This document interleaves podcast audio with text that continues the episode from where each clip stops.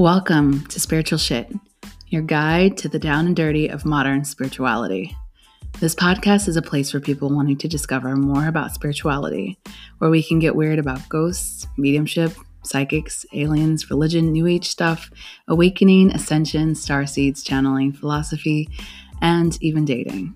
Some shows will be just me rambling about my mystical experiences and discoveries, and other shows will have guests to open up new perspectives and views. I hope you'll join me on this journey as we discuss and open up what spirituality in today's world really looks like. Remember to like and subscribe to never miss an episode and hit me up at thelovelyleah.com or at thelovelyleah on Instagram so we can connect. David has spent over 15 years training intensely with teachers in Tantra, alchemy, mystery schools, and traditional shamanism. In his recent years, he's begun leading groups that deal with cultivating an authentic spiritual practice and has worked one on one with clients and publishing material for those interested in finding their true purpose. In surrendering to the process of the divine evolution, he has found his calling in service to others. He studied history from a spiritual perspective to gain a firm grasp on the ailments that affect people on a deep and fundamental level, and holds a deep and profound vision of humanity's potential. In his research, he's come to realize that the unfolding of creation follows certain laws, and that our origin and future can be found through working through these laws. Throughout his life, he's endured powerful initiatory experiences that made him realize his own spiritual legacy and enabled him to help others find their own potential. In drawing upon detailed natal astrology, numerology, tarot, and combining them with psychic intuitive insights gleaned from the Akashic field, David has created a powerful method of divine life purpose for his clients, and today we explain the depth about tarot. Please welcome David to the show. Hello, and welcome to another episode of Spiritual Shit. Welcome to the show. Thank you very much. it's a pleasure to be on. Um, David is a really, really cool person, and I'm really excited because today we are talking about tarot or tarot. How do you say it? It can be said either way. It depends what culture you're from, I guess. Amazing. Um, so we're gonna get like right into this. Like I don't know a ton about tarot. Um, I read energy oracle cards and more from the energy perspective. I've had a couple of tarot readings um, that have been eh, okay, to say the least. But um, I've always gotten uh, like almost like a, a reading from other people that have said they are predictive or you know things that sometimes they have like uh, cautionary tales involved in them and things like that. And uh, i would love for you to clear up the misconceptions that people might have about tarot and why they might be fearful of getting readings and things like that. But first let's start with the brass bones of it the bare bones of it. Um, what is the origin of tarot? Well in the western mysteries there seems to be a common source that arose out of the Middle East and Egypt. Mm-hmm. And that common source um, branched out over time into many of the different wisdom traditions and modalities that we know of. Uh, tarot is one of them. The mm-hmm. Kabbalah is another one. Uh, Freemasonry in its earlier forms, definitely the same thing. Hermeticism, huh. Rosicrucianism. These are all the mysteries of the West. Mm-hmm. Um, tarot itself um, basically contains a lot of the imagery and the mm-hmm. way that energy works. It's linked with astrology, which is ancient. Mm-hmm. In fact, tarot led me to study astrology. Okay. As well. Really, what it does is it captures the essence of Kabbalah and the old mysteries in a way that can be used for divination purposes okay. and for self study. So the actual historical origins are fairly vague, but the imagery is very much in alignment with that. It's mm-hmm. said uh, dating back to about medieval Egypt, so somewhere around the 12th century, mm-hmm. um, when knowledge began to spread from Egypt up through North Africa into Spain and into Western Europe. It mm-hmm. came up through sort of the migration of the Moorish people through Spain, and they mm. brought a lot of mysticism. You know, they brought the the, the Kabbalistic wisdom up through that route. Can you define Kabbalah? Kabbalah is one of those mysterious things that cannot be defined okay. really. But Kabbalah is For essentially our listeners, we'll break it down. okay, it's it's the it's a school of Jewish mysticism essentially. Uh-huh. But it's really how the matrix works. Okay. It's an ancient system of how the matrix works, and it's sort of a direct line with God, as they say. Okay. And um, it's it's the origins are biblical, Mm-hmm. But it's a different take on a lot of the biblical myths because it has the deeper spiritual significance Okay. entwined with it. Cool. Um, so the other route it took was it came back with the Knights Templar. When the Mhm. Knights Templar went on their crusades, they brought a whole bunch of wisdom back, Mm-hmm. um, and they were interacting with the Sufis and the mystery What are the schools. Sufis? The Sufis, mystic Islam. oh, okay. Yeah, so they were interacting with the mystery schools that were happening in the Middle East at the time. Mm-hmm. And so many of them actually saw the trove of wisdom and they brought it back with them. Mm-hmm. So sometime in the Middle Ages, it came back and it came up into Europe.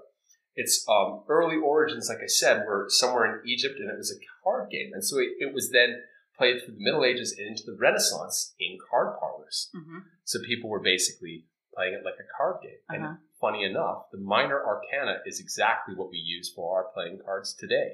The minor arcana. There's two parts to the tarot Uh huh. the minor and the major arcana. Okay. The major arcana defines the, how energy travels. Okay. It's basically one spiritual progression. The minor arcana are um, ace through 10 and the court cards. Oh, you know, my Yeah. grandma used to play with those as a means of kind of like a tarot, but we didn't we didn't understand it. I didn't connect the dots there. I've seen really, really cool readers Uh-huh. just use playing cards. Wow. Yeah, Okay. like super psychic readers. I was in Sedona, Arizona, and one woman, she asked me what deck I want, and I drew a blank, and she pokes out playing cards, and she's giving me an amazing reading with Wow. playing cards. Um, but the four suits that we use in playing cards are Yeah. based on the four elements. Oh, I didn't know that. Yeah, because Okay. they're based on tarot. Uh huh. So tarot, the spade is the sword. Uh The sword is air. Okay. The um, the heart Uh-huh. in playing cards is the wands, which is fire. Okay. This is important because Uh-huh. it, it, it tells a lot about energetic processes. Okay. The um, not at Diamonds. There's diamonds are the pentacles, Mhm. are the element of earth, and then the clubs are the cups, which is the element of water. Okay. Oh. Also, too, this relates to astrology because Mm-hmm. in astrology we have three earth signs, three water signs, three air signs, three fire signs. I like this deck because it actually has the astrological. Uh, I'm using the Hermetic deck, by the way. Mhm. It actually has the astrological inscriptions on it. hmm Okay. Yeah, I see that. But when you learn more about the link between astrology and tarot, you can actually just lay them out and you know that. So hmm the psychics that use playing cards, Mhm. they can within a playing card they can see the tarot meaning, the occult, um, esoteric meaning, and the astrology meaning, and it's it's just wild, just because they get so used to that. Yeah, hmm that's dope. So um, basically, in the Renaissance, it was being played in card parlors. Now Mhm. the other side too, this is the part that's um, we don't really know about because, of course, it was in the mystery schools. hmm But we don't really know what was basically evolving through the mystery schools. hmm And so there was a lot of sort of mystique around the tarot. Uh, except in the 19th century in France, there was something called the Marseille, the Tarot of Marseille, hmm which became very popular. And again, it was still used for cards, but it also started to play into the Victorian era divination, the oracles hmm using it. Now, the modern tarot that everybody sees was established in 1909 by Edward Arthur Waite hmm and Pamela Colman Smith through the Rider Publishing Company. Okay. So Mr. Waite, it's called the Rider Rider Waite deck. Uh-huh. Mr. Waite was an occultist in the Order of the Golden Dawn. What's that? Uh, it's one of those secret, uh, stuffy mystery schools. Okay. Do you know who Aleister Crowley is by chance? No. Okay, he was a fairly infamous character, but he came up out of the Order of the Golden Dawn. This is like way over my head. Okay, okay, okay. so we gotta I'll- break it down. We'll break it down a little more. So basically, around the turn of the century, there was still kind of secret societies. Yeah. People that held the teachings of the West in them. And so they had really fancy names. Yeah. And basically, they were all mysterious and they did uh, their rituals and stuff together. But they understood the deeper spiritual significance to life, Mhm. a lot of the imagery in it. They understood the old temple practices that dated back to the ancient world. Mhm. So he worked very carefully to establish these into the modern tarot. Mhm. So the Rider Waite deck is the most widely used because it maintains sort of this esoteric symbolism. And when you start to study it, you see how detailed the cards are. It's a thing where you look at one of these cards, and not this deck here, but you sometimes you see things like the foot placement. One foot's on water, one foot's on earth, so there's a significance to that. Very specific. Very specific. Although, when you're looking at it as a reader Mhm. and you have some sort of psychic intuition, something will jump out at you. Mhm. So it's generally something in there, but there's just a lot to catch up on. yeah, You know, there's a lot to pick from, a lot to jump out at you. yeah. So every single card has layers upon layers upon layers of significance to it. hmm Do So you have to be an intuitive to read them? I would say it would make one an intuitive Oh, in the deeper study okay. because people that are not intuitive are generally too much in their heads. hmm But the study of tarot, because it has its origins in mystic hmm traditions, and it is essentially uh, a, a way of understanding life and the processes that work on a bigger scale, it would lead one to become more intuitive. Okay. I've met a lot of people. I have met a lot of people though that they're scared of being using it for divination purposes because they Mhm. don't trust themselves. They're in their Mhm. head, so they use just they just kind of study sort of the the meaning of it all. Mhm. But I, for me, it's always been about the fun in divination. Yeah. That's always been what I've been drawn to in tarot. So this is the like I was always curious about why and and the origin of it. They would choose cards as a way as a means of divination. Um, the process of playing and saying, okay, by the choice of this card, I'm going to be able to tell you something about your life. And in the choosing of the card, like I mean, because I read the oracle cards, so it's just like sometimes you just feel like which one you're you're shuffling or whatever, and you're like this card, and you can see that there's meaning that draws a, a safe conclusion to what that person is going in their life. Um, but the, these are very specific. Like you guys can't see this, but the deck that he has, these cards are just absolutely fucking beautiful, and they have so many details on them. So to be able to read them and study them in order to give someone a reading, right? Or do you read yourself with them? I do. I read for myself as well. What is that like? That is difficult. Mm-hmm. It's it's very difficult. You must know being a medium. It's like Yeah, well, I've got an emotional filter here. lots of projection there. exactly. Um, so I didn't mean to cut you off about the No history, worries. but Mhm. like keep going with that. Sure. So around the time the initial deck was started, the Rider Waite deck, and these are the ones, they're kind of old timey colored pictures that Mhm. you see. Almost everybody knows that deck that reads tarot. Yeah. Um, there was another branch off that Aleister Crowley did, and Aleister Crowley was a um, he was known as the Beast because he was in Victoria, England. He was doing all these sex magic practices and stuff, and he started the um, Order Templari Orientalis, which is a magic school, a sex magic school. Okay. Really, not in those like nowadays, talkers everywhere, but like in those days, it was just completely um, off the charts, off, Unheard of. unheard of, Yeah, o- out of bounds kind of thing. yeah, He established his own deck, uh, and it's called the Thoth Tarot. mm, yeah. Heard of that. Okay, Yeah. heard of the Thoth Tarot. That's a super cool deck. Harder to read though. hmm More astrology is linked to the Thoth deck.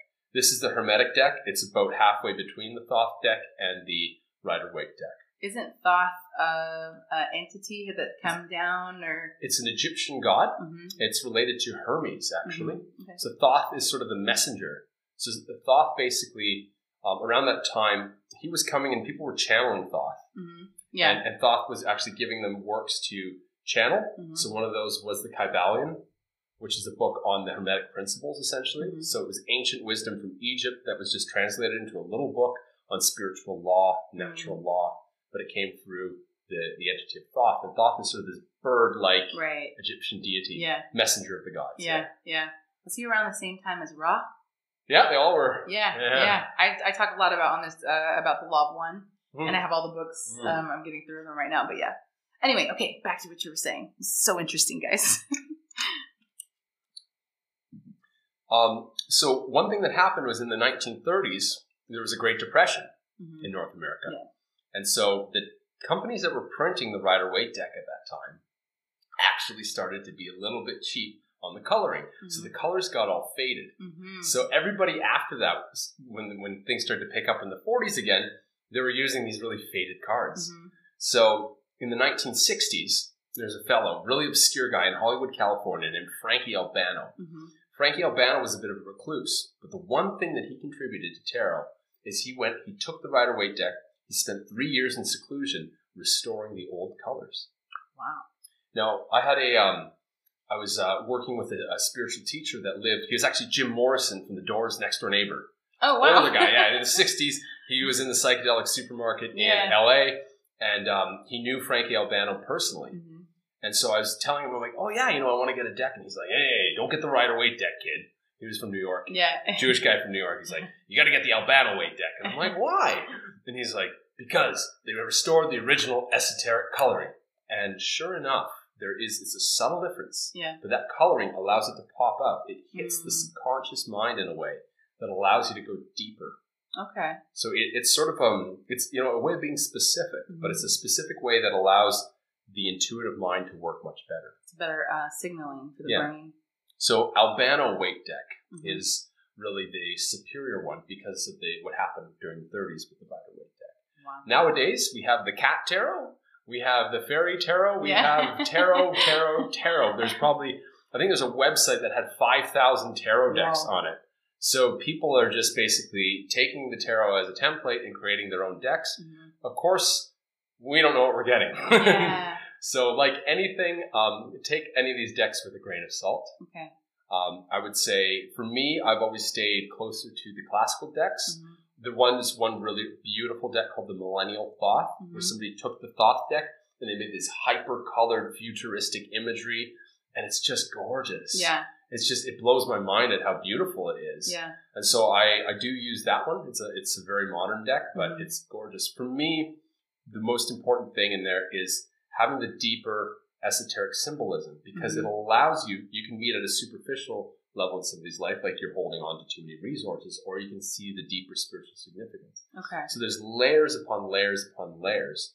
And Can you categorize those layers? not really. Okay. I, I, I can't Yeah. because it's all about a person's energy when I'm doing a reading. Okay. I'm actually very sensitive to that in a way that I'm not even um, I, I'm conscious of, but I'm not able to really like. It's like if I feel somebody has a spiritual depth, I will Mhm. go as deep as I can with the reading. Yeah. If somebody's very superficial, the words and the impressions that come into my, my mind stay very much on the surface. So you with them. speak their language. I speak their language Nice. exactly. I'm just curious, like, because um, for people who might be interested in, in tarot, like the process of learning how to read them, if if there are categories, like there's the zodiac category and there's the I don't know what other categories there might have been, but um, so for yourself, let's talk about you personally because we got a lot of history and that's cool. Mhm. But like, what was part of your journey that got you to a place that you like? Why did this fascinate you? Had you had a reading and it was like, oh wow, like is this a part of your family? Like, give me Mhm. some some depth here. Well, for me, when I was 17, I actually had a near death experience. Okay. Yeah. So um, I was kind of exposed to the elements for a prolonged period of time. Uh, and Do you want to tell the story? It's it's a pretty crazy long story. Okay. So I'll, I'll just say I had hypothermia Okay. and basically had a very intense vision during that time and came out of it and I was changed.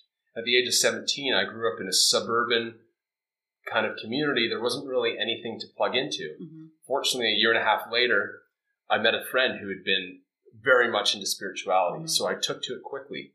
And then from there, I met a girlfriend was into spirituality and I just sought out, you know, spiritual weirdos. At the age of 20, there weren't many of them though. Yeah. You know, I did, it's not like today where, you know, I think because of the, the evolution of the internet, people can connect easier. In those days, it was sort of like, wow, there's one guy out there that's heard of like, you know, the Celestine prophecy. I've read that book. Wait, how, how old are you? I'm 36. Dude, I'm 35. You said old days. At least, understand. you know, it's in my hologram. yes. Yeah. yes. But I, I understand what you mean Mm-hmm. Um, so when when I was in my early twenties, I started to get into that. I started Mm-hmm. to work with astrologers and uh, tarot readers, and it was about ten years ago. I was making a, a big life decision, and I went to a really good tarot reader, hmm and they basically just explained the energy of the two paths, the fork in the road that I was at, hmm and it stuck with me. Yeah. The decision. Yeah. I- in those days, I was actually um, not doing so well financially, so I Yeah. took the decision that led to a better, more prosperous financial outcome. Yeah. But I neglected something of my essence, Mm. and so it was a couple years later after that that I look back. I always thought back to that reading, and then I started to get more and more involved with people. And I love the imagery; it's very medieval. Yeah. It's very sort of old timey, and I'm into that. You Yeah. know, like you name my website, the Blade and Chalice. Yeah. I like that. I like the um, the lineage uh-huh. of something that's old but carried and synthesized for the modern era. Do you have any past lives connected to that era? Uh, tons. Yeah. I mean, it- doing the Akashic readings, Mhm. that's the reason why I do that. Is like, because that's another thing. By the too. way, guys, he can read Akashic readings. He's also in numerology and astrology. This is like a full deck here. We've got And I want to say I, I do all of those not as a big um, smorgasbord but like I do them because they're all related. Yes. And they all work very well together. Yes. Um, but anyway, with the Akashic readings, I learned I had a lot of past life energy in the Middle Ages Mhm. and then dating back further to that. And, you know, I used that information to basically expand my footprint Mhm. and to basically heal those parts of me because I never really felt in place in this era. Yeah. You know, I, I'm like, why am I here? I've got all this energy from the Middle Ages and from the old mystery schools and that, even as a kid. Yeah. I couldn't figure out like where is this coming from? Everybody was into sports and they're into like you know pop music and stuff, and here I am like listening to Gregorian chants and like you're playing uh, medieval video games. Like what the heck's going on? Um, so later when I did that, and now actually I healed a lot of that energy, so I can actually be present in this world. Yeah. But there's still an essence of it that gets carried forth, and there's still elements in my character that I love to bring out Yeah. from that Yeah. in a very kind of grandiose way. I know you kind of got this Renaissance vibe to you, anyway. Yeah. And the hair and everything. in the best way. awesome. So, like, okay, in the way that it works for you, or the way that it works for many people, um, if you can give our listeners some insight to how does how do the the symbol like the symbols work? Like, how does it equate to your intuition or to astrology? Uh, this is probably a very vague question, Mm. Mhm. but in like if other people are trying to learn how to do this, or if there are people out there, there are a lot of charlatans out there that are just like that don't know how to read at all and are giving really bad advice. I think even people, because I have a lot of friends now that know I read tarot, Mm-hmm. and they hang out with me, and they're at my house, and they pick up the deck and they start pulling cards, Mm-hmm. and they'll just pull a card, and they're like, "Whoa, the Six of Swords," and they'll look at that, and they'll just be like, "What is that?" And then they're like, "Wow, there's hands around the swords," and it's like it's an earned success. It's the Lord of earned success. The astrology there is Mercury in Aquarius. Mhm. Now, Mercury likes to be in Aquarius because it gets very fast downloads, Mm-hmm. very fast way of um, applying the intellectual mind. So um, the thing is, is people can just look at the symbolism and just Mhm. sort of imagine what it means. I mean, if somebody pulled the Death card, Yes. which has a picture of a skeleton, a scorpion, a phoenix, you know, a a, lot scythe. There's there. a lot going on there, and the uh, astrology symbol of Scorpio. Uh-huh. But the big thing to look at here is there's the death of whatever it is. All Yeah. things come to an end, but there's a rebirth in the death, Mm-hmm. in the letting go process. Mm-hmm. Scorpio's energy is very transformative. Scorpio goes to the depths. There's nothing that'll freak Scorpio out. Mm-hmm. So, you know, Scorpio is sort of like the the, the, the biker with the you know skulls and fire tattoos and you know like really kind of hard looking and then all of a sudden opens his mouth and just wisdom pours out On the death card, it also says "Child of the Great Transformers." yes So meaning like everything comes to an end, but you end up having that rebirth. hmm When you know the the imagery is scary, um, and I, I actually would never use that card as a cautionary card. Mm-hmm. For me, it's just find the beauty of letting go of the thing that needs to come to an end in your life. Mm. That's how I would read it for somebody because there's a new beginning energetically that's trying to come through for them. What are some other cards? Now you've pulled out. If you guys can't see this, but um, out of the whole deck, you've pulled, pulled out how many cards? Okay, I pulled out the major arcana and Uh-huh. I've laid it out here because I wanted to talk a little bit about that at some point. Yes, let's do that. The so you were asking earlier about how do you one go about learning it. Mhm. So the major arcana and the minor arcana are separate hmm in the way that you learn them. Okay. That's it's important. The major arcana can be studied as a progression of energy. You start with the card the fool, the Mhm. foolish man. The foolish man is basically uh, a person of the earth, kind of unconscious. You know, beast down there. He's got a rose. You know, well intentioned. It's Yeah. usually like a, a nescient person that's about to basically take a dive into the unknown. Okay. The ruling planet here is Pluto. Pluto in astrology is tra- transformation in a very crazy way. It's Okay. transmutation. It's Oh. metamorphosis. It's Okay. a chemical change where thing A has no resemblance to thing B. So when you take that step of the foolish man into the unknown, there is no coming back. Okay. You will be changed permanently. And so we view this as the fool's journey from a foolish, a foolish nescient soul to becoming one with the universe. Okay, so he just pulled up the last card and it's going through the journey of these, right? Yes, Okay. exactly. So that's what it is. It's basically the return of a nescient soul to source. Um, what is nescient? Um, it's naive in a very good way. Wow. It- it- what, naive, naive, like, like big, bright-eyed. You know, like, oh wow. a toddler. yeah, exactly. Okay. Um, and you know, it's like it's real innocent, sort of not knowing. It's not like ignorant. That's a more Yeah. willful thing. Um, but anyway, so in the fool's progression, the minute, and this this is actually very true of the way that things unfold. If you see seven is here, like the 7 Mhm. chakras, and it's in three layers, which Mhm. I like to say is the body, mind, spirit layer. That's what it is. So it's basically ascending the seven chakras for the body layer, the mind layer, and the spirit layer. Okay. So sometimes these can happen concurrently. It's not necessarily, you know, going from this to here. Right. Because we might Sorry, we have to just explain, like, because the people are listening. Oh, yeah. He set up in, them up in rows, and we have seven across, and then three down. Exactly. And so there's what twenty one? What is it? Twenty one. Twenty two. Twenty two with the, the the fool. fool. Yeah, the fool. um, and so they don't go concurrently by row. Essentially, you're no, saying. Okay. exactly. So I would recommend people, if they're starting and they get a tarot deck, they lay out the major arcana hmm so that they can have a fun little trip. And they can basically do this themselves. They can watch YouTube videos on it. They can read anywhere on the internet because Yeah. there's so many readers that tell this beautiful story. Yeah. So I'm going to tell you a story through the cards. Awesome. Okay, so there is a fool, and the fool knows that there's a light out there. There's a light of illumination, a light of knowledge, a light of reconnection with oneness. Mhm. But the fool has lived in a world that is largely unconscious and has accrued many unconscious tendencies along the way and knows little about how the universe really works. So the fool takes a step into the unknown because an opportunity presents itself to the fool. And the first individual the fool meets on the journey is the magician. The magician is ruled by Mercury, Mhm. and Mercury is the understanding. Mercury is the alchemist. Mercury is um, how to apply ritual in a very logical way. It's basically gathering the ingredients. The magician is the one who takes the four elements and shapes them however the magician so chooses.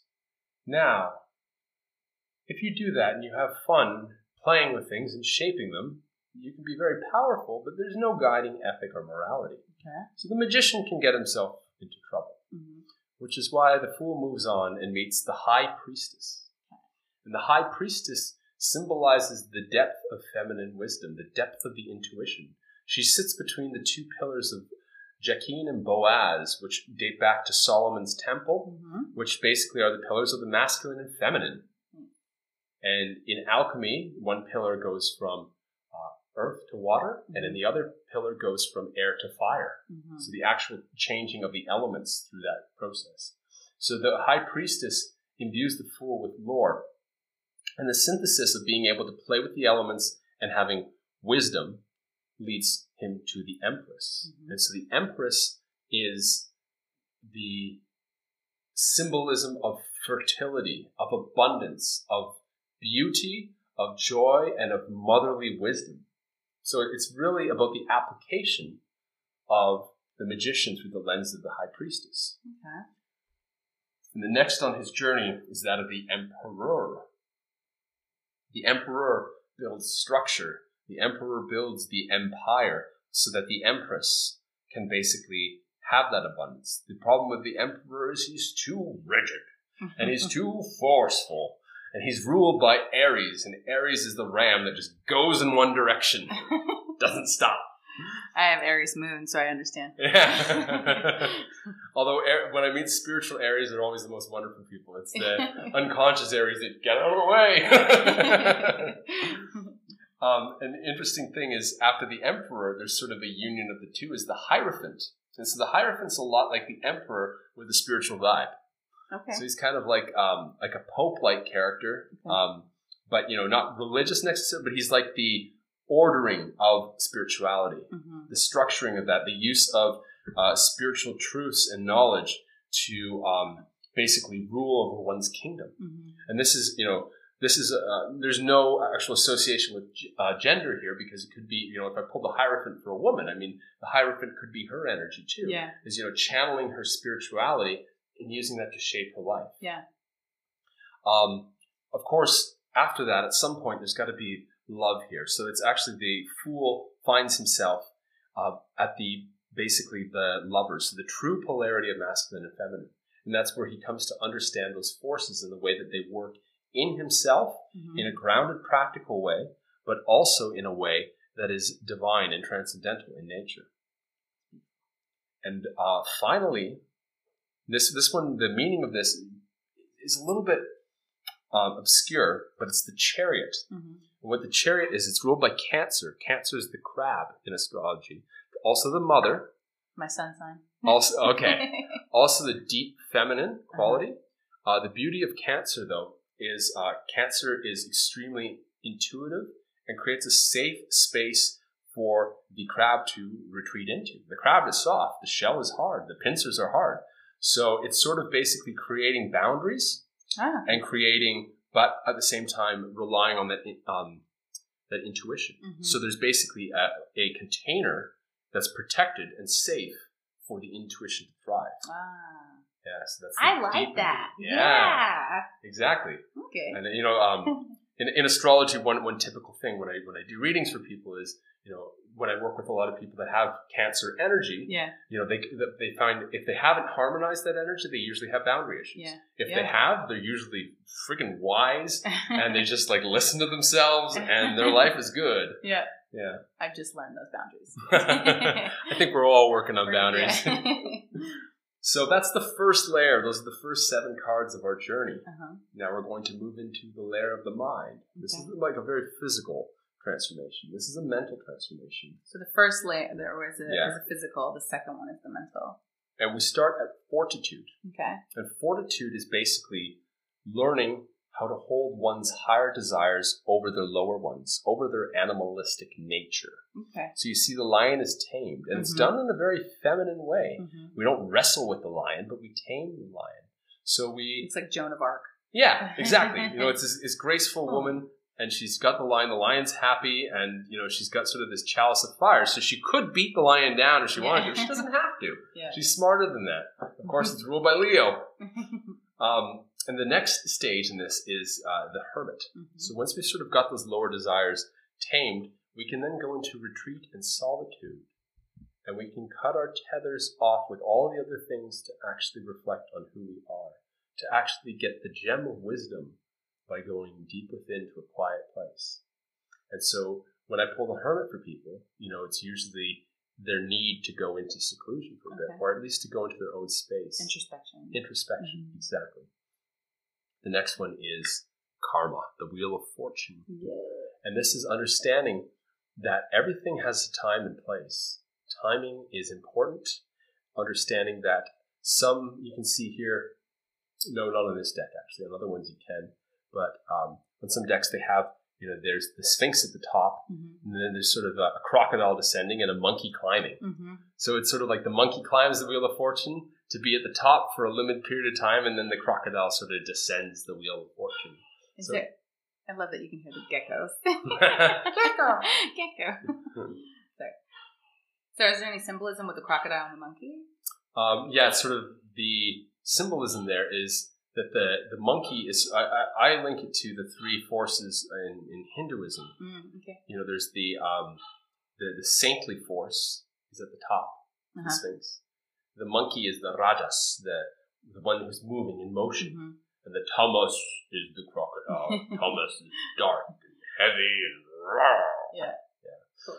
That's uh, inert is, is, is the proper word there. So those that are inert, when the times change, they descend with it. Okay. You know, so we, one has to be flexible, and you see that all the time. There was a rightful time for you know a lot of the things that persist today, but they just persisted too long, and now they're completely not right for the time. Yeah. You Yeah. know, you know, like Yeah. uh, some of the Reptilian paradigm. We're like moving out of that. yeah, exactly. Yeah. Um, but you know, like even our parents' generation, let's say, Mhm. like the baby boomers, like for them to go to school, get a job, and stay in your career your whole life, that was rightful for them. Yeah. Because that's what worked then. That does not work now. Not at No. all. And if we do that and apply that to a paradigm, we will be in a very sorry state of affairs. Student debt. the next card is justice. And so justice is the great karmic equalizer. Mhm. But there's also a beauty to justice as well. Uh, it's Saturn in Libra with Venus. And Mhm. Venus is at home in Libra. And Saturn does quite well in Libra because Libra kind of like mellows Saturn out a bit. Mhm. Saturn can be very hard very like coldly making you learn the lessons like an old fatherly figure.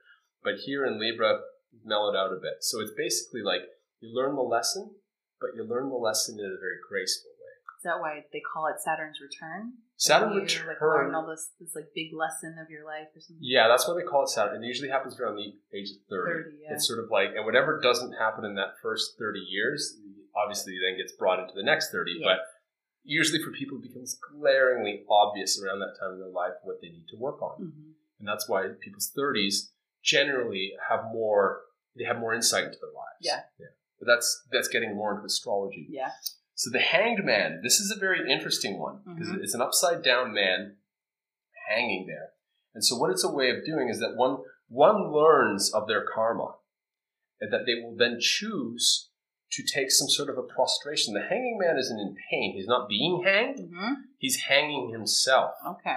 And he's kind of like the hermit mixed with like a bit of like BDSM. he has a very fit ass, and he's got the Star of David on his butt. yeah. nice tattoo. but he uh, he basically is one willfully like I think in, in Christianity they do you know they do the thing and they're whipping their back. Oh yeah, like yeah. just like no, that's um in Orthodox. uh, Orthodox. Yeah, what is it? Uh, Hasidic. Is it? Oh yeah, right. They, they whip themselves. Yeah. Yeah. So that kind of energy, hmm that like I mean that's I would never do that, Yeah. but that kind of energy or like uh, Native American spirit dances Mhm. or you know or sun dances. Sorry, where Uh-huh. they go and they hook themselves in. Ooh. Yeah, like it's, it's really gnarly Yeah. stuff, but it's a spiritual sort of release in a way. So it's a way of sort of exercising one's demons through uh, an intense physical prostration. Wow. You know, you also hear about that in the East. They have the fakirs uh, in in middle in the Middle Oh, East, yeah. Yeah, yeah, and in. India, where people Yeah. hold their arm up for sixty years to find God. I know. I know. I mean, for us, for us, we're like, no I- offense, sorry. Like for me, I'm like, I'm gonna go half a day drinking juice, and not eating food. That's my fakireness. we were at Udara and they were holding our hands up doing the like prayer to the east, the west, or whatever, and I was like, my arms are tired. I know. Just them down. Not for sixty goddamn years. Damn. Mhm. Okay. But eventually, what the what you arrive at the hangman is there has to be a death. Mm-hmm. And that's sort of like um, one way to describe the hangman is like those ultra long distance marathon runners Mm-hmm. when they, they think they're going to die, or you're doing breath work like we do with, Yeah. with uh, Sarah, Yeah. and you think I'm going to think I'm going to die, and then you you tra- you transcend that, yeah. and that's what really the death is about. Is like all the stuff you don't need falls away, so that you're reborn with temperance, and that's the last Mhm. card of the mind. And temperance is basically understanding the dark and the light, and being Mhm. able to balance them both mentally. So you have to go to some pretty intense places to do that. What are the zodiac signs on this card? So we got Capricorn, we have um, that's Scorpio again, Ah, okay. hmm as well as Sagittarius in there, up in the top. Mm-hmm. So um, that's that. That's the 2nd Mhm. layer, and now we're going to go into the third layer. The third level is the spiritual transformation. Okay. So it gets pretty dark at first because we start with the devil. that's the card I'm always afraid that's going to come up.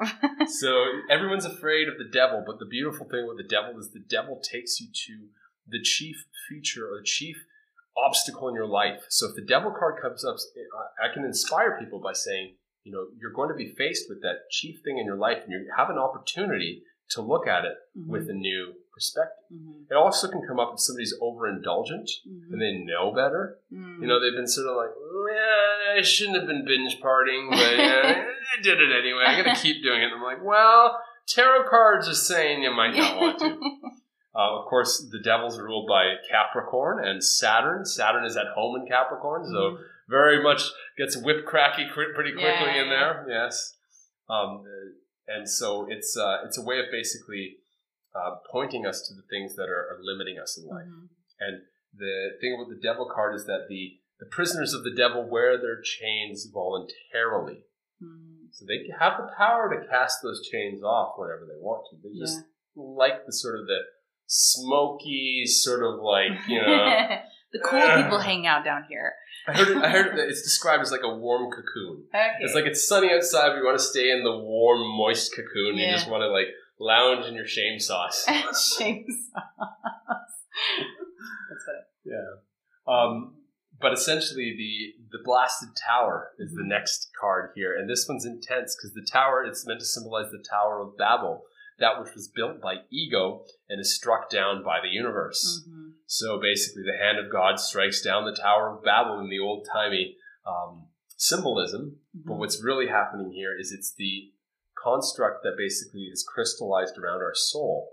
That in order to liberate us, we have to basically shed ourselves of those. We have to shed ourselves of the things we're energetically tethered to that prevent us from being the full expression of who we are. hmm After the blasted tower, we arrive at the star, and the star is that beautiful, crystalline, innocent essence that we have.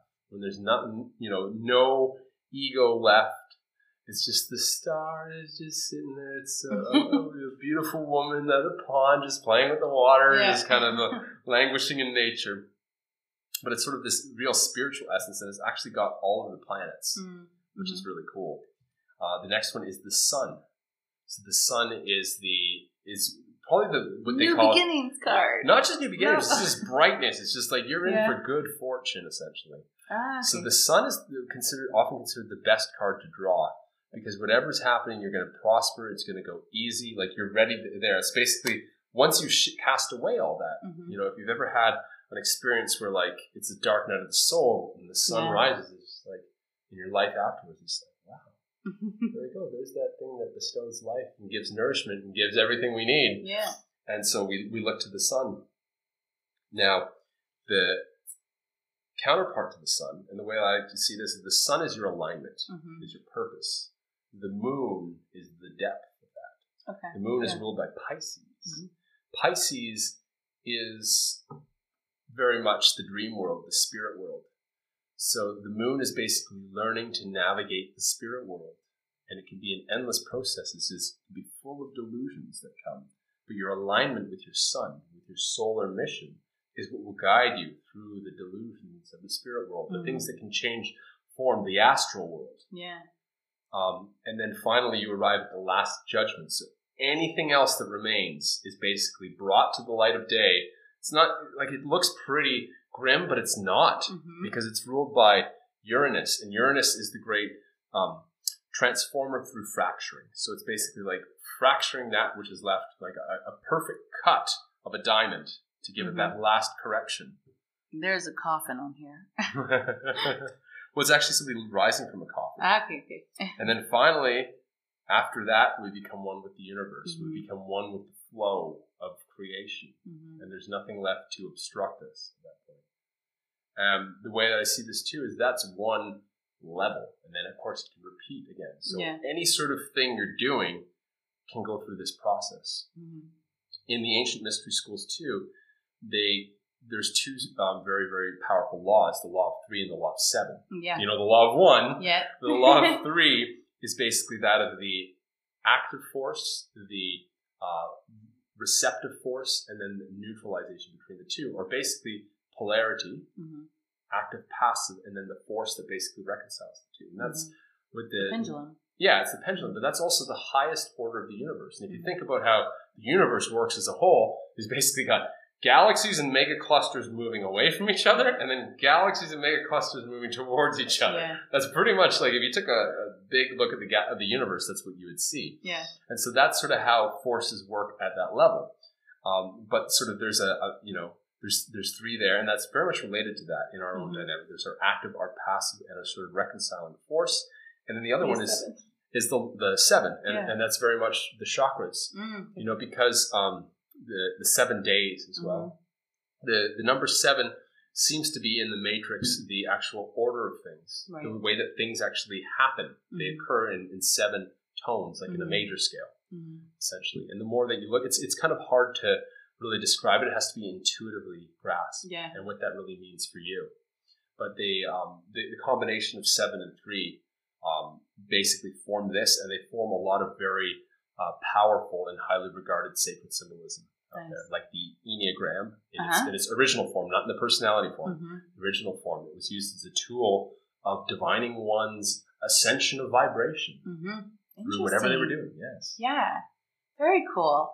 Well, now that we've got like kind of a, a a deep read on each one of these cards, you're ready to give me a reading. Well, yes. I haven't even talked about the minor tarot. Oh, the minor. Let's Yeah. go to the minor. So the minor will keep it simple. I don't need to lay them all out. yeah, he's got like another hundred cards in his hand. So you've got the uh, you got your ace through ten, and you've got Mhm. your court cards. hmm Uh, in this deck, we have princesses as well. hmm So we don't always have the court cards. You know, like um, Are you saying court cards? court cards, Okay. jack, Oh, yeah, king, okay, that yeah. kind of thing. So we don't have it exactly like that. Mhm. But these actually are not so much the spiritual progression; they're the more the energies day to day. Uh-huh. Uh, They're more the energies related to starting activities, Uh-huh. um, new thought processes, that type of thing. So they're more mundane, practical, day to day stuff, and then the major arcana covers our spiritual progression. Ah, okay. Yeah, so what I'll do though, I won't go through the minor arcana in too much detail, aside from saying this um, that it is linked to astrology and it is linked to the four elements, and we, we did kind of cover that before. hmm Um, cards two, three, and four, um, whatever suit it is, Mhm. so is, it's going to be, you know, so if it's um, wands, hmm it'll be fire. So Mhm. it'll be your Leo, your Sagittarius, your Aries. Oh, And, okay. and in astrology, we have cardinal, fixed, and mutable. What that means is it's kind of like a paper airplane.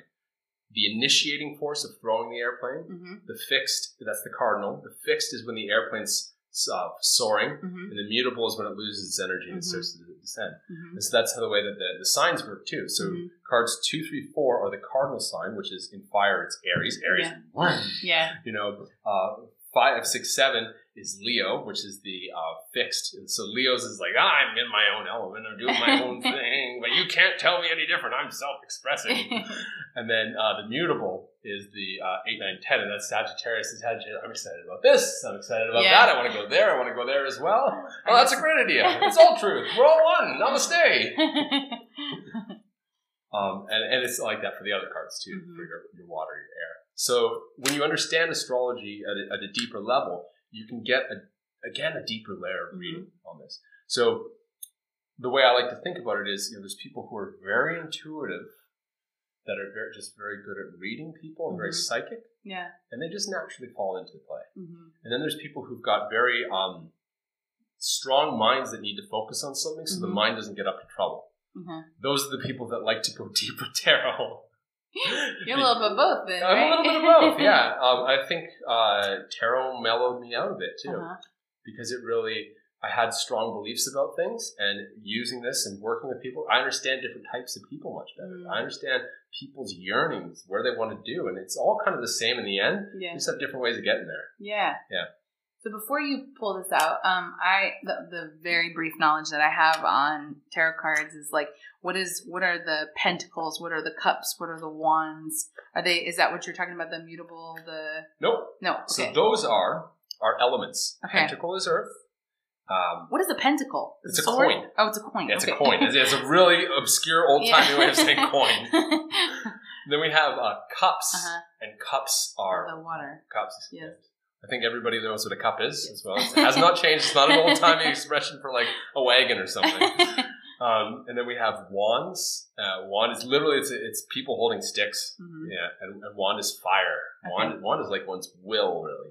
And then the air Uh-huh. is swords, Swords. Okay. Mhm. and that has to do with the intellect and the mind. Okay. So yeah, just to so pentacles is your resources. hmm Uh, cups is your emotions and your Mhm. intuitive sense.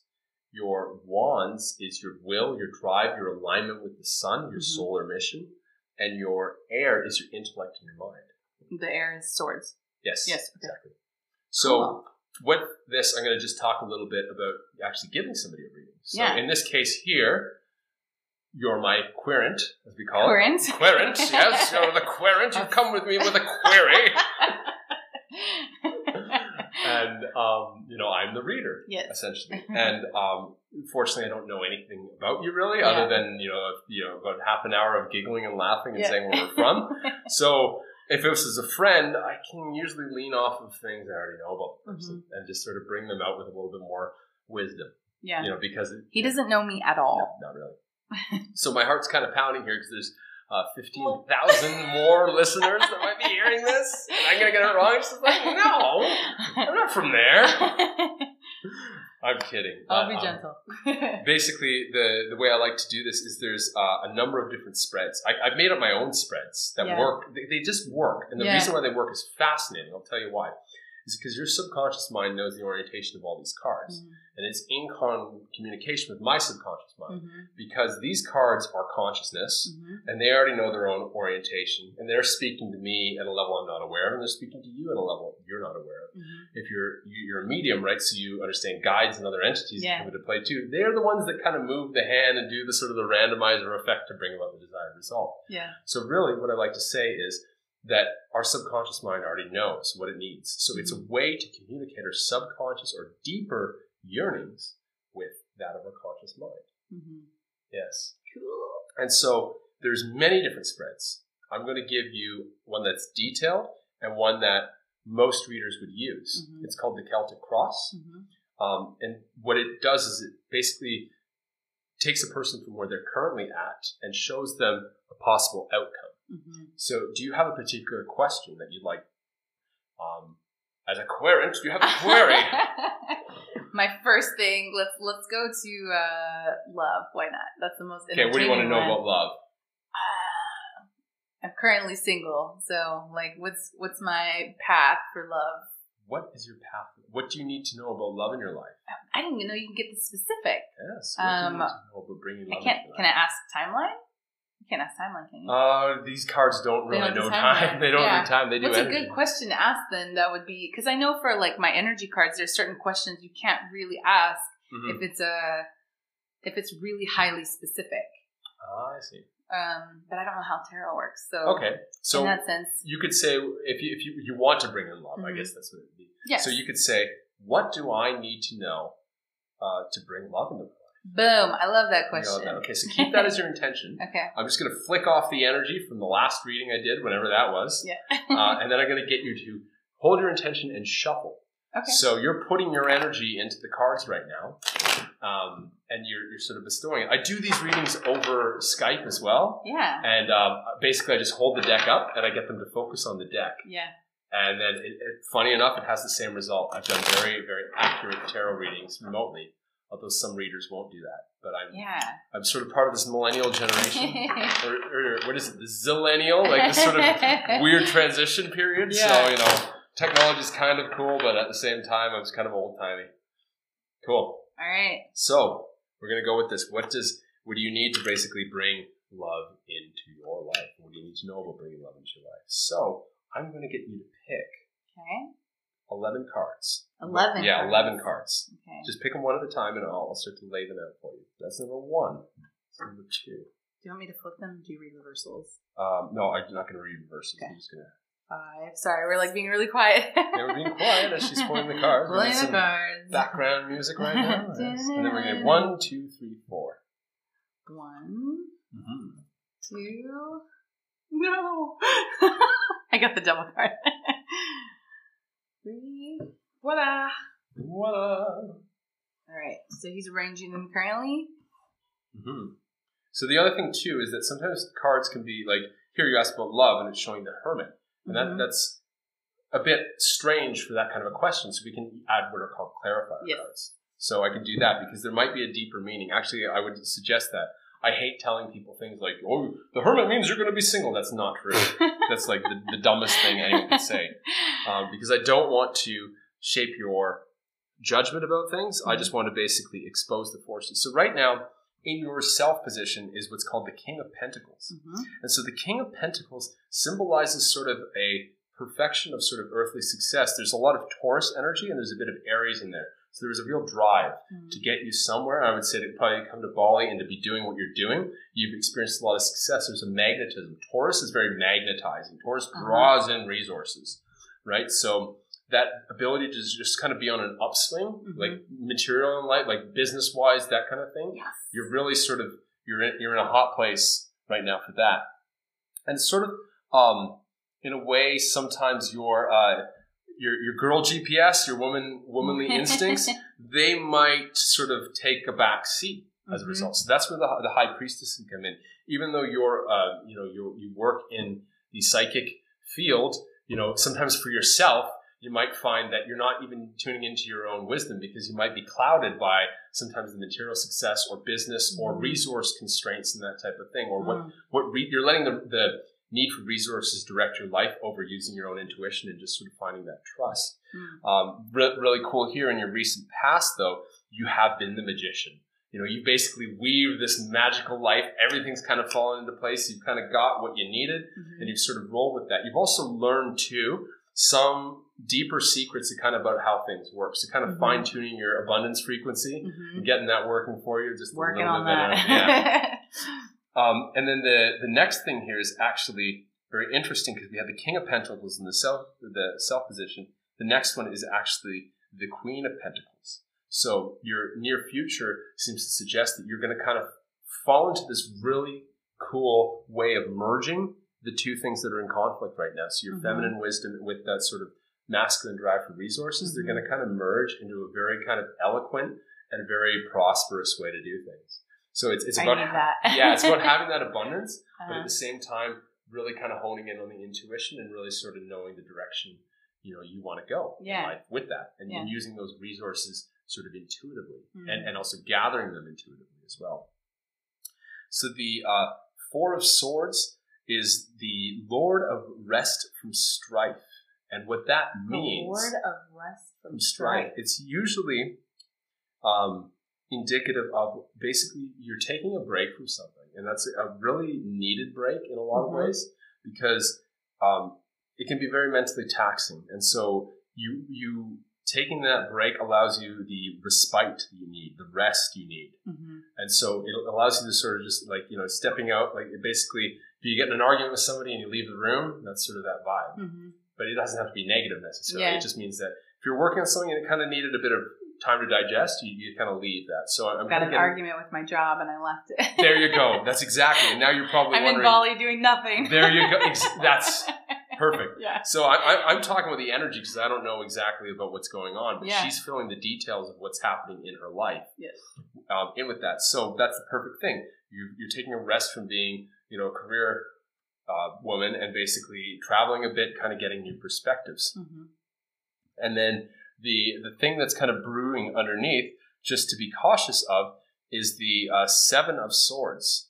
And so it's finding a balance with this because there's a lot of instability there, mm-hmm. and that so there can be some fears that come up around that, um, big time, right? Yeah. As you're you're stepping into this world of the magician, stepping out of work and into sort of like I'm in Bali, I'm loving life. But at the same time, there's probably little thoughts coming into your head like, you know, what am I going to do about money? What am I going to do about resources? Where am I heading in life? Those kind of little things are coming yeah. up. Uh, what you need to know to reconcile that is that everything is happening when it happens and as it needs to happen. And it's finding this stability on a much smaller scale. It's kind of rolling with that intuition mm-hmm. a little bit mm-hmm. more. Not worrying too much about the resources, trusting, you know, the universe doesn't leave us in the gutter. Yeah. It always kind of picks us up. Yeah. Um, in a way, on a deeper level, you might not even be conscious of this. Um, it's the Lord of perfected success. So this is how you how you, you know your your self sees yourself. Your higher self sees mm-hmm. you right now. It's like, yeah, high five, Alia. yeah, you quit that job. You get out of here. You you go for a, um, um, a stroll, mm-hmm. and uh, the the beauty of, of that card is that sort of your your you're you're magnetic because your emotions are filled. Mm-hmm. And so, you know, a lot of the, the, the, good times that have probably, I'm guessing there's been a lot of great times recently, and you're just sort of like on the yeah, ball, buddy. meeting people. I met this cool guy, and all of a sudden he wants to do a tarot podcast thing. You know, went, we were 15,000 two days ago, now we're 16,000. Like, it's just like, yeah. A million. I'm rocking it and feeling good. Yes. The, the, uh, the, the, the cautionary thing here is that other people might see you as being too, um, you know, any, anybody who might not see, I'm getting this is probably more people back home. They might be like, "What the hell are you doing?" kind of thing. Yeah. Some people in your life, and it's important not to listen to them mm-hmm. because that kind of those kind of judgments, you know, they they might see you as being reckless, or they might perceive you as being indulgent or something. But mm-hmm. you you know you're sort of aligning with something deeper, or, Yeah. or you're starting to learn that at least. Yeah. You probably thought this is like I'm just going to go on hiatus, but there's actually a deeper undercurrent that's basically emerging for you. Bruh. I, I thought this was a vacation, and I'm like, I've been working so much on the new project and the new thing. Exactly.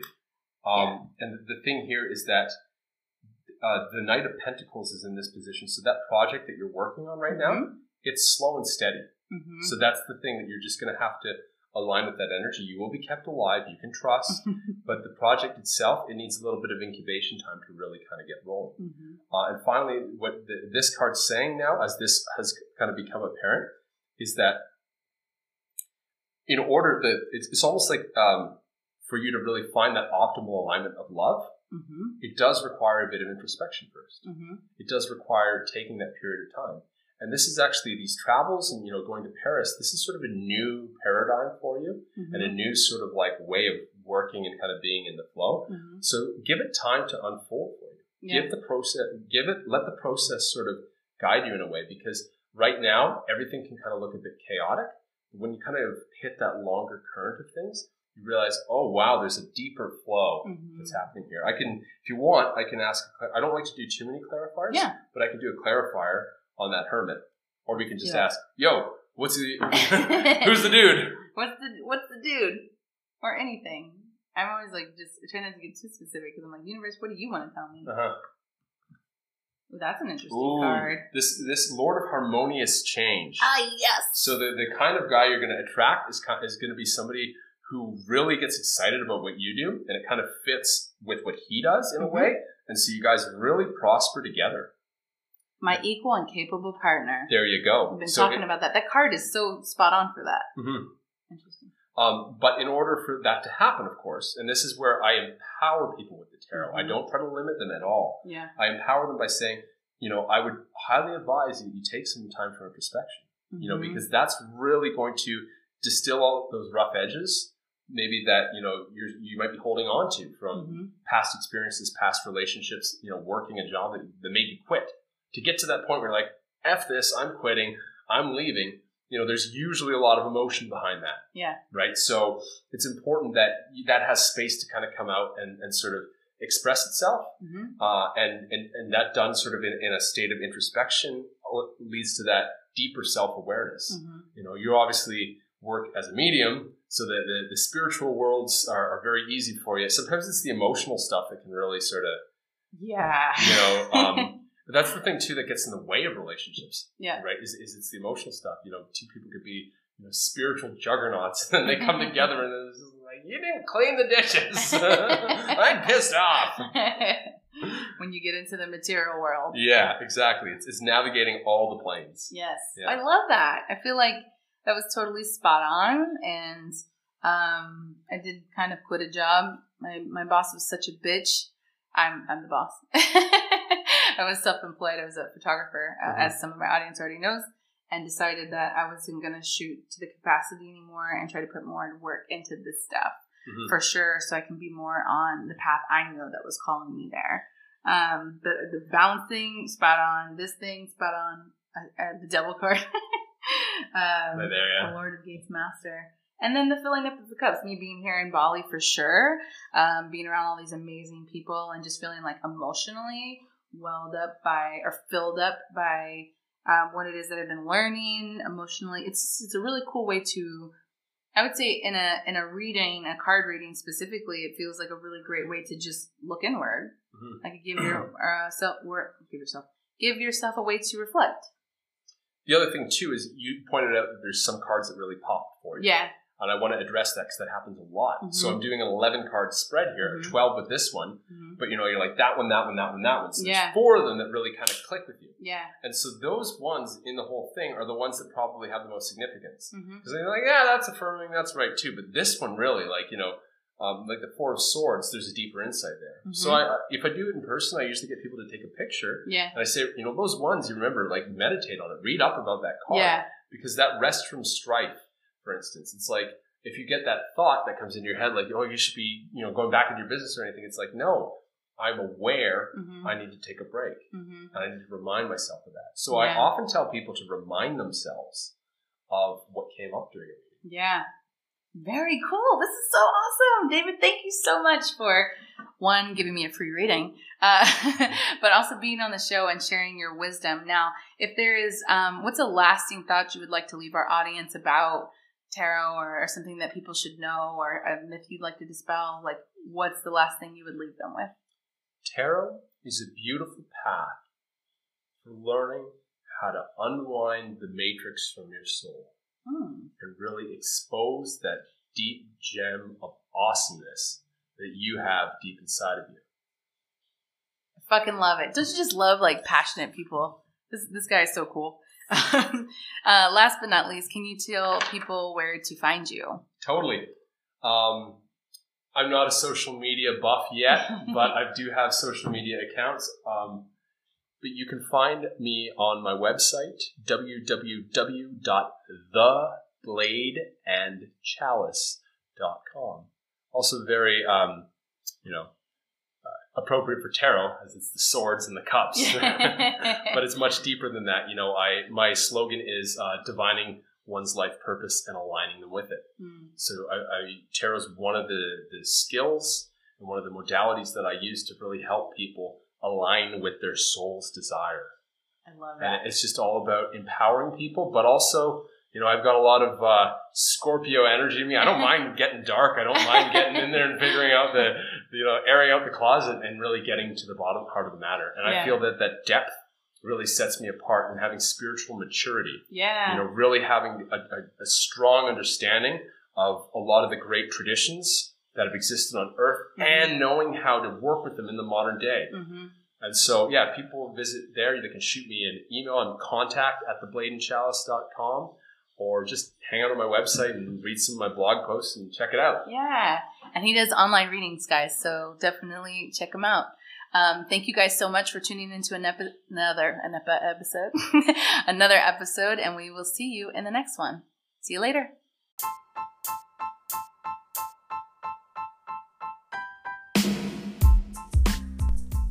interested in becoming a client for energy coaching, find me at www.thelovelyaleah.com to read more about what I do or hit me up on IG at The Lovely for daily content and inspiration.